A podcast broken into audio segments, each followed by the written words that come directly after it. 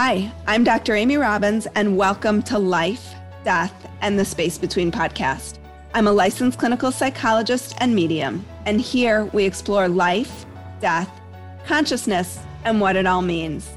Today, I have William Peters on the show, and William is someone that I had on my list to reach out to. So I was really excited when I found out that he had a book coming out called At Heaven's Door, and his um, publisher, publicist, we had a whole conversation about what's what before we started, reached out to me. So, a little bit about Williams. William. William is the founder of the Shared Crossing Project, whose mission is to positively transform relationships to death and dying through education and raising awareness about shared crossings and their healing benefits. As the director of the Shared Crossing Research Initiative, SCRI, William and his team collect and study extraordinary end of life experiences called shared crossings. William is a global leader in shared death studies and end of life phenomenon. He has developed methods to facilitate the shared death experience and to assist, assist experiencers in meaningfully integrating their experiences. He is a psychotherapist at the Family Institute of Santa Barbara, where he specializes in end of life counseling as a means towards psycho-spiritual evolution.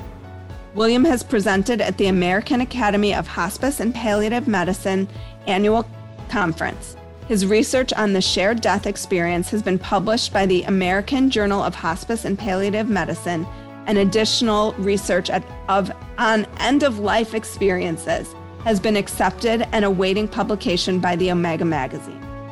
Williams' book, entitled At Heaven's Door What Shared Journeys to the Afterlife Teach Us About Dying Well and Living Better, will be published by Simon & Schuster tomorrow, I guess, January 11th. It's January 10th when we're recording this. Um, his work is informed by his two NDEs and a variety of shared death experiences while serving as a hospice worker with the Zen Hospice Project in San Francisco. Welcome, William.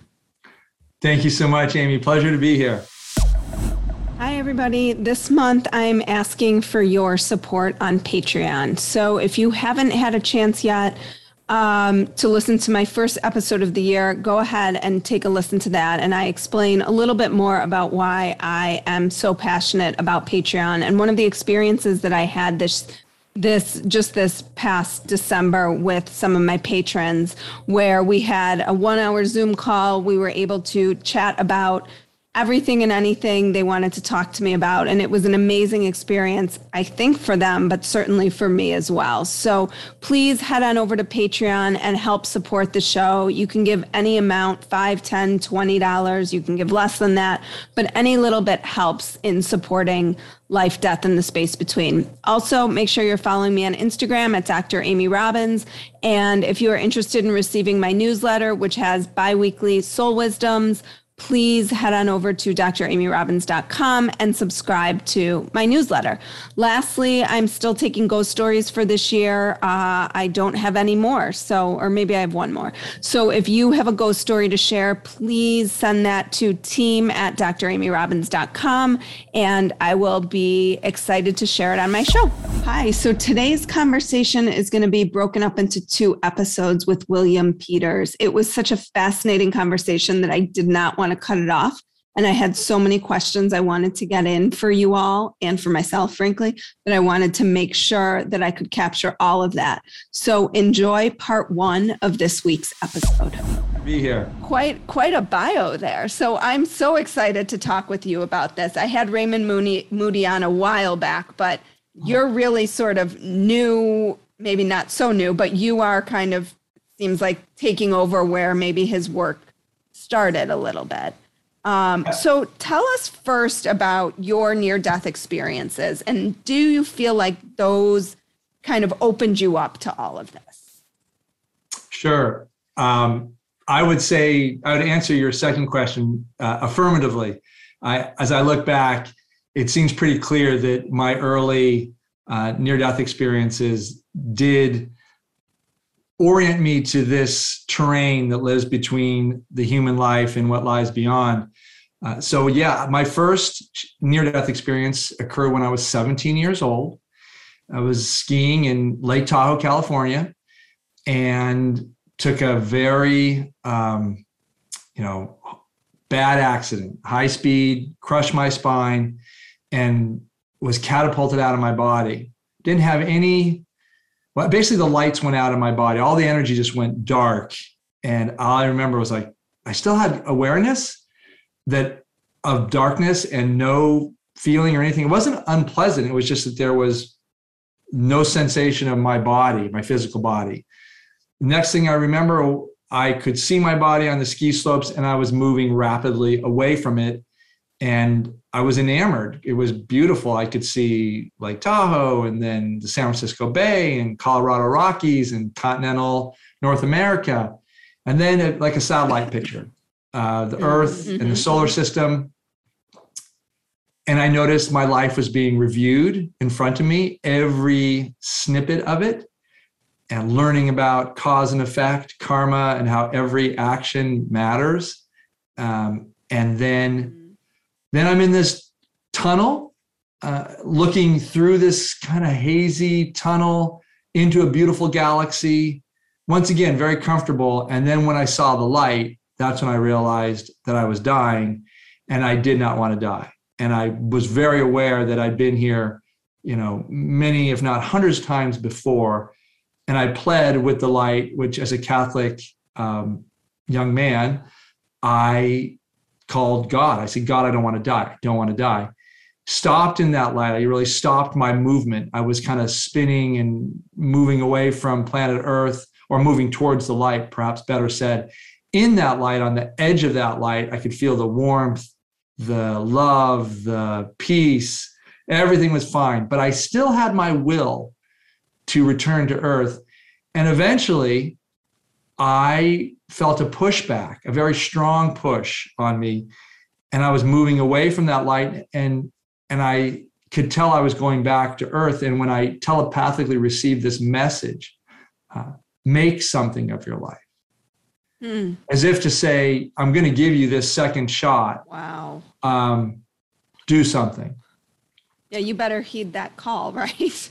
Yes. And so I came back and but it was a very difficult um, stage in my life that would begin after that and that I was in a great deal of pain. Uh, I would lost my identity as an athlete pretty quickly.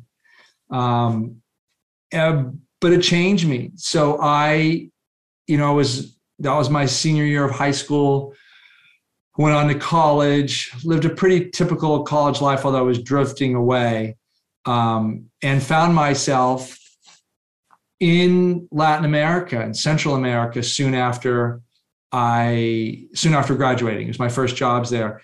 And what is so curious about that is I was in Guatemala and and Peru, and both of those countries had civil wars. So I was very um, in relationship in a forced way with death and dying and suffering and poverty and disease and famine and dislocation worked a lot with refugees. And it was a gift to me in a way that i learned how people were suffering and doing it with dignity or making the best of it. And i was in a great deal of pain myself physically and emotionally because you know it was a lot for me to be experiencing and but but i was learning a lot and i was i i never really wanted to go home no matter how difficult it was because it was such i don't know how to say it it was just meaningful i was helping people in very real ways mm-hmm. every day. Mm-hmm. Uh, and so yeah and in, and in beautiful cultures with people who are very caring and kind and thankful and so yeah. And there i had some early experience uh, and early experience too that i'm to um, not say much about about it right now but actually uh, if people are interested in that story i believe it's somewhere on my website. It's called campesino. Uh, when i had my it was really my first shared death experience. But yeah so that experience i had another one a few years later when i got back from uh, living abroad where i was in the icu and had a blood imbalance a very severe one, idiopathic thrombocytopenia. I was actually uh, drowning in my blood, and I was saved. But for a number of hours, I was hovering above my body, and I was watching the medical staff.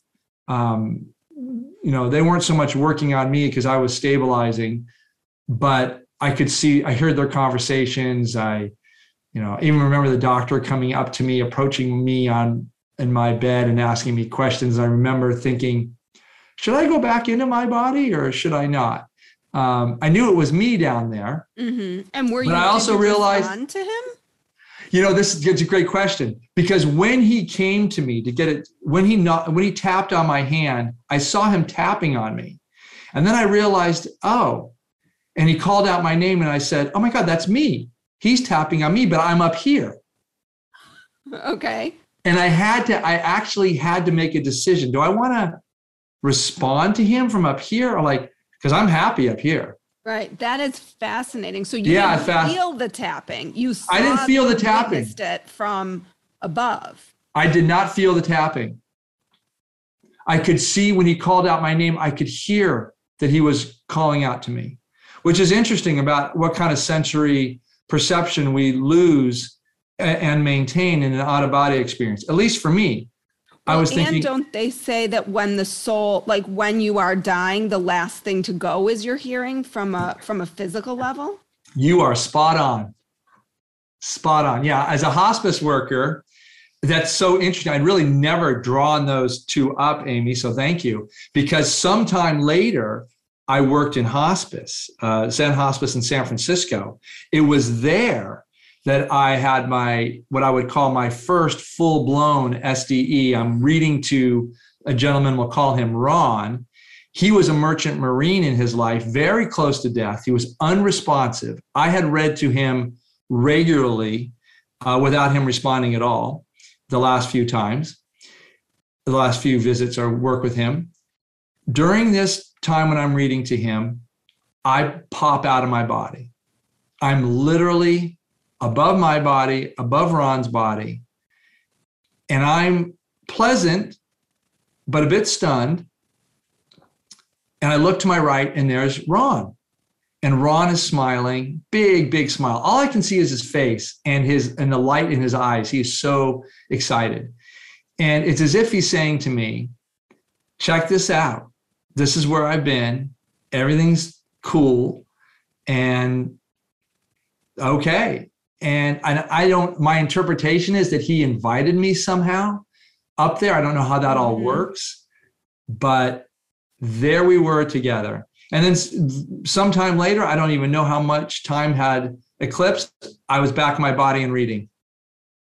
So and, and i remember still alive from a from a ron was still alive.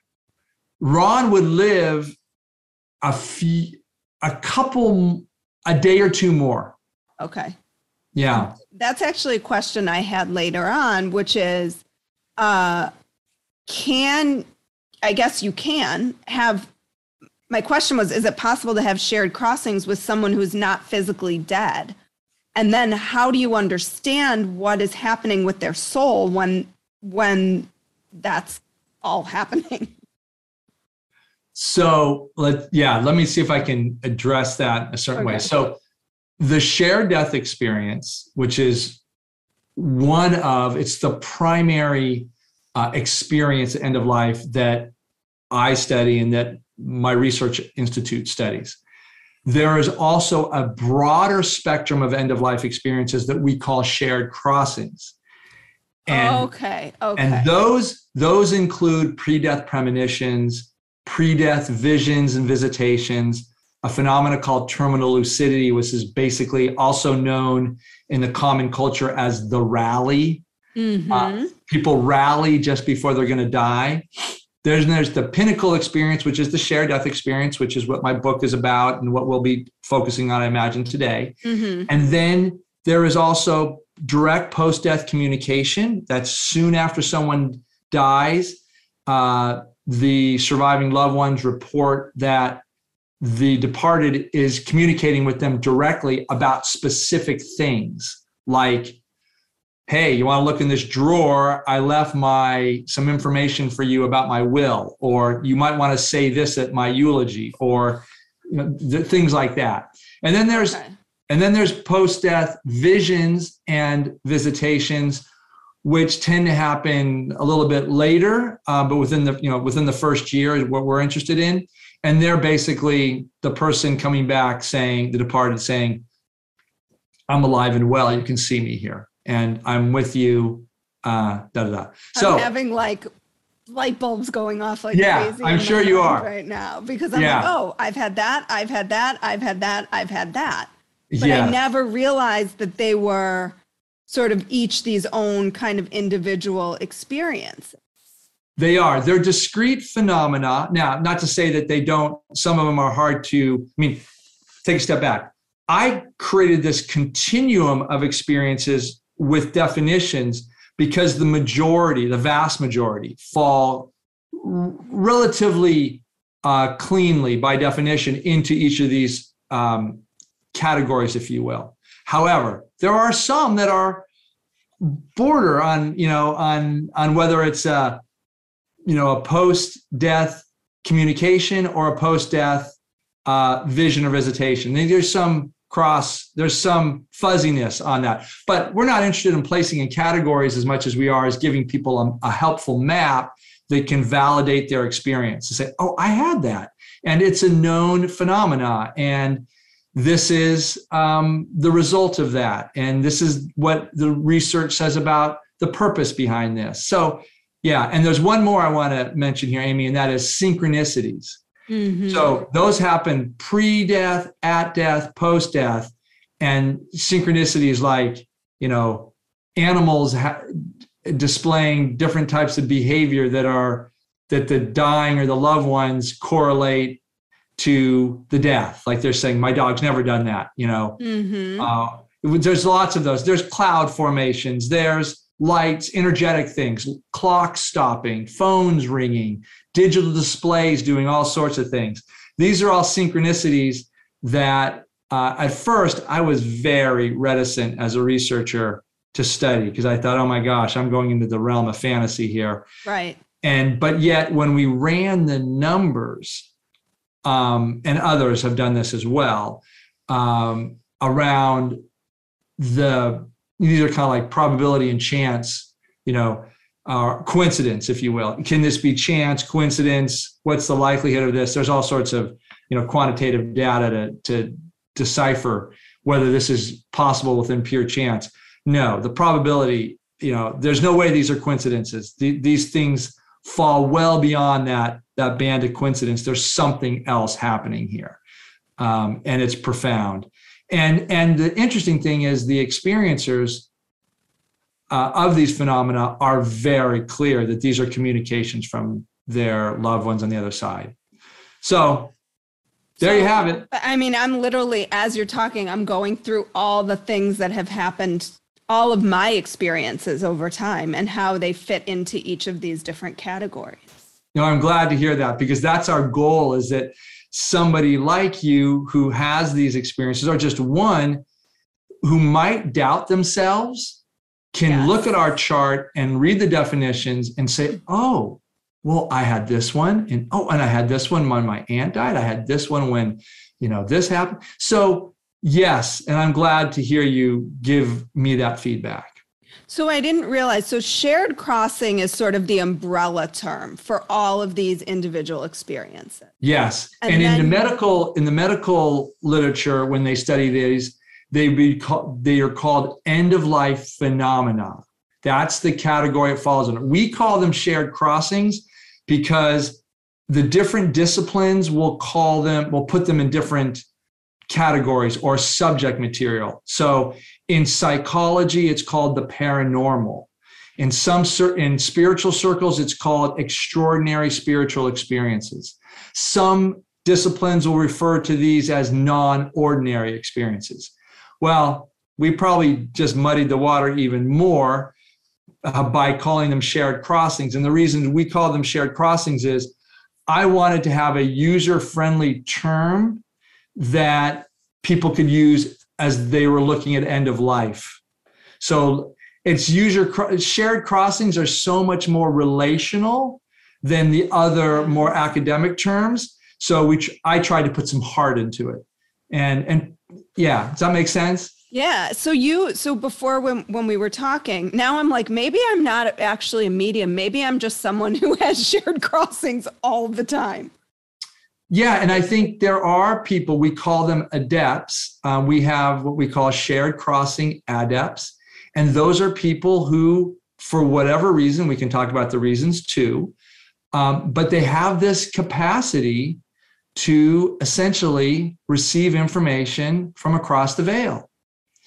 And whether that means that you're um, sharing in a pre-death vision while someone is dying, in other words, suppose a, a loved one is dying and you're with them at bedside, and all of a sudden you see them communicating or seeming to have a vision or a visitation from the other side, and somehow you're picking up on that, maybe even getting content um, from that or you you have lost a loved one or someone in your community has lost a loved one and for some reason you're getting information in visions in dreams or seeing synchronicities that are reminding you of this person some people might even be so adept that they know who this is coming from and it's not a family member, but it's from somebody you know. So you get the message and you tell them that. So I'm an adept. Yes, I need to a- change my intro and say I'm a shared crossing adept. Yes. Yeah.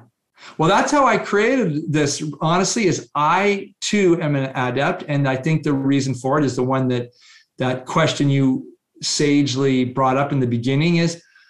I think I was uh, initiated as is often used. This is a term used with indigenous pre-industrial cultures about how it is that you acquire a skill or capacity.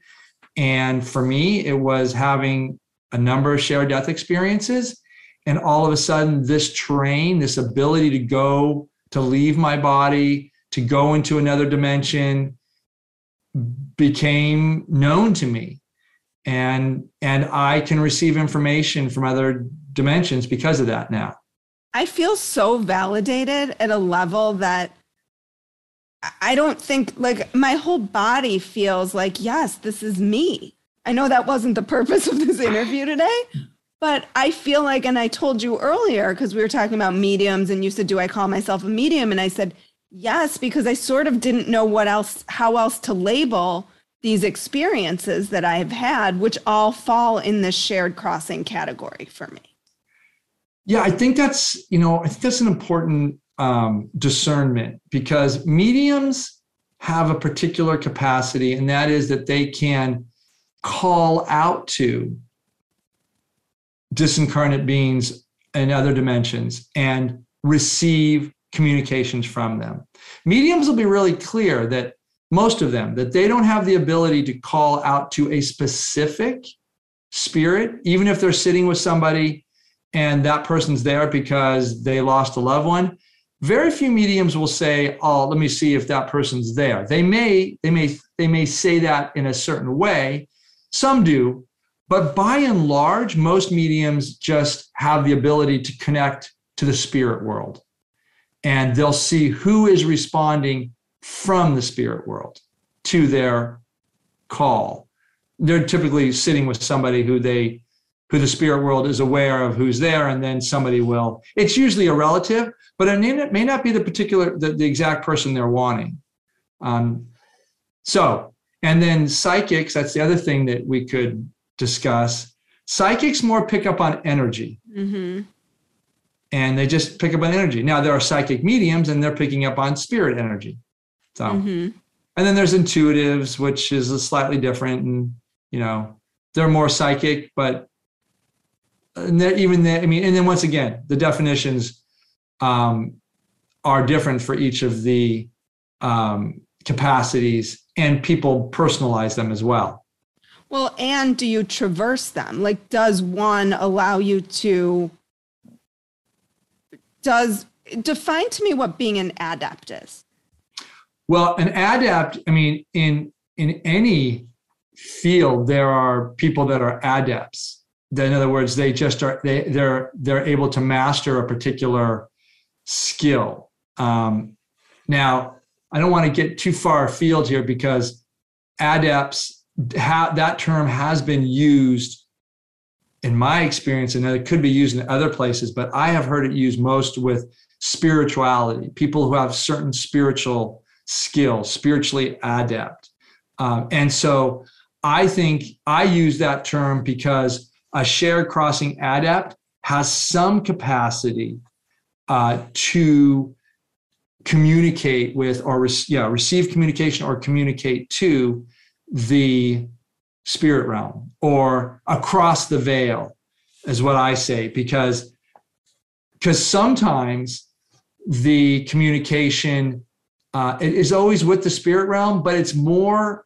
I like saying across the veil because it's really tight to the veil. In other words, it's not deeply into other dimensions the way mediums can go into other dimensions.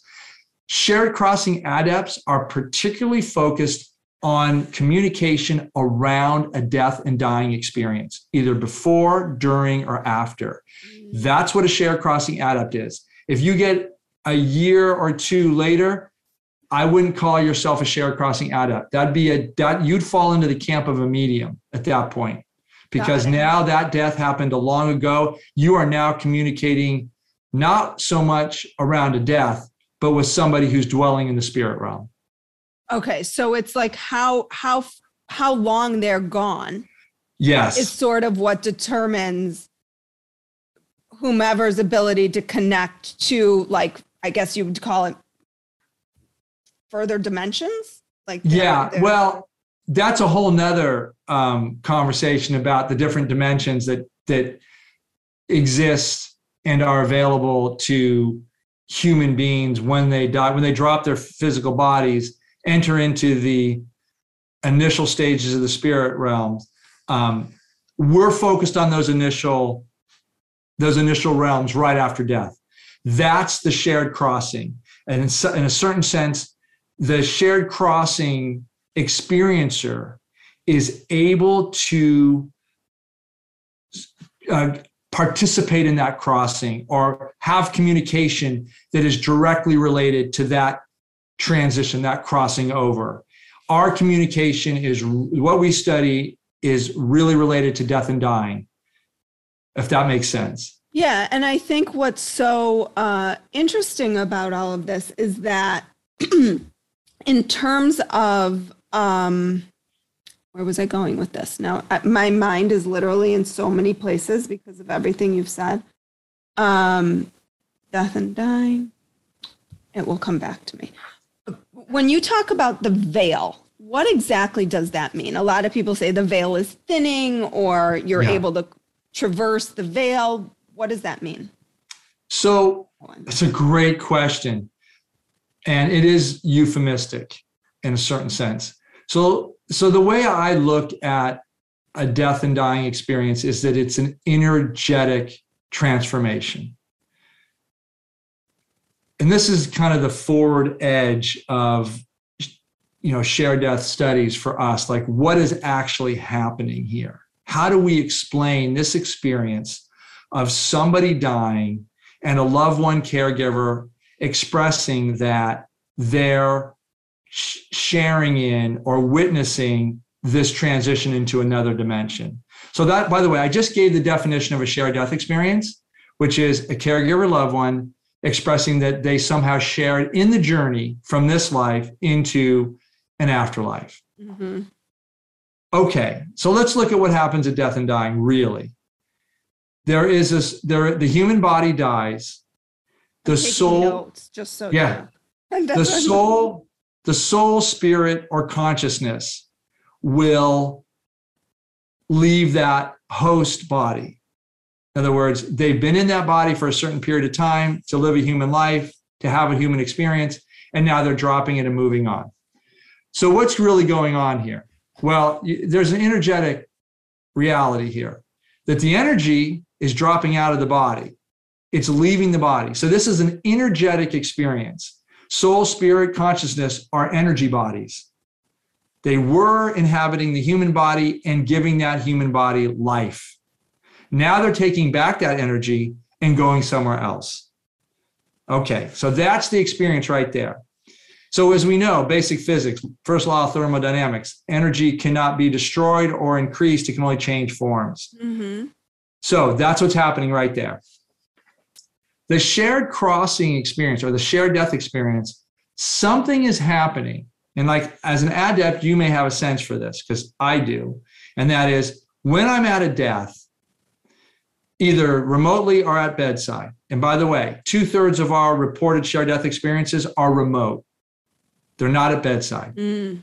But I really like being at bedside because I feel the energy is a little stronger for me. But so it's what I notice when I'm there is as an adept, my energetic center, my heart space, that area around my heart and my, you know, my throat and, you know, just kind of more the energetic system within me mm-hmm. um, comes alive. It gets activated. And I think it gets activated because as that soul spirit of that person I'm in relationship is leaving this that human body, it's leaving. And it's physically, I believe, going up because I always feel a pull upwards on my body. And that's what the research says too. And but th- I'm in relationship with that. And it's it's their core essence, their core energetics, soul spirit, consciousness is resonating with me. I'm resonating with them and I'm going with them. Mm-hmm. I'm being pulled up. Mm-hmm. And whether they're showing me or I'm just hitching a ride, I am now going with them across the veil. The veil is that energetic, also energetic um, boundary between this human life and what lies beyond. Gotcha. So the veil is an energetic boundary that we cross over. So our energy, the dying energy, and now the shared death experiencer will cross over that veil. And, and it's a different reality, but all realities are comprised of energy. So it, it will call out different expressions within ourselves and different phenomenological experiences, most of which were in our research, both in the shared death experience and near death experience, uh, report phenomenal. I mean, just absolutely spectacular um, feelings, sublime feelings, hyper real realities, um, this sense of uh, brilliant light. Uh, everything's okay, increased knowledge and wisdom. People in the shared death experience will report I knew everything when I was in that realm with my departed loved one. Everything made sense. Uh, so, so the veil is the boundary between this life and what lies beyond. I gave a long explanation because I think that's what you were looking for a bit yeah, more. Yeah, that's really helpful. My, well, it came back to me a few things. So one is it seems like a shared death experience cannot be dismissed in the same way a near death experience can because you don't have the chemicals that that people who say near death experiences are not real um, because you don't have those chemicals released in the same way that you do as you're dying, right? Beautiful. Yes, you have hit on a key distinction between a near death experience and a shared death experience. A shared death experience happens for somebody whose bodily um, reality is being threatened. They're human, they're, they're facing human death. So, historically, as you pointed out, the medical sciences community would suggest that this was a biochemical reaction to the threat of the body and dismissed it as fear death experience as they as some people call it the fear death experience. But in the shared death experience you've got uh, unknowing caregivers and loved ones who are having this experience. And there's no they're in healthy mind healthy body no no no significant stress. Certainly some grief but nothing like a, a, a near death experience. So yes this is adding more um, validation to the notion that there is something consciousness soul spirit that survives human death. And so, what do doubters say about shared death experience? Well, you know, the shared death experience is very new. Um, it's it's not. It doesn't have much traction in the scientific medical community as of yet. Um, I just, you know, my research team just published our first article in the American Journal of Hospice and Palliative Medicine. That was huge to get in there. Now they're going to have to negotiate with this. Um, and you know, I should say, I'm, you know, I, I do assert that the research suggests that there is soul spirit consciousness that survives human death. But that's not a dogfight I want to get into. I mean, mm-hmm. I I I feel like we need to honor these experiences for what they are. We don't need to understand them and be able to explain them for them to be legitimate experiences. Mm-hmm. We know they're happening. Qualitatively, I've identified the main patterns, uh, done a robust study. They're happening in healthy minds. So we just need to honor these for the beautiful gifts they are, because the gifts that come from these are, and this comes from the research, that the experiencer feels that or expresses that their loved one is alive and well in a benevolent afterlife, and that they'll see them again and that their fear of death and dying is greatly reduced, if not eliminated. And their grief is process is much more manageable. So we're going to end today's episode here and continue uh, in the next episode the rest of my interview with William Peters. It was so fascinating, and there's so much more juicy stuff to be had in part two. Like what you heard today and want to hear more? Wondering what comes next and what it all means? Head over to Apple Podcast, Spotify, Stitcher, Google Play, or anywhere you get your podcasts and hit subscribe. Also, if you could take a minute to rate and review my podcast, I would really appreciate it. Stay tuned as we continue to explore life, death, and the space between.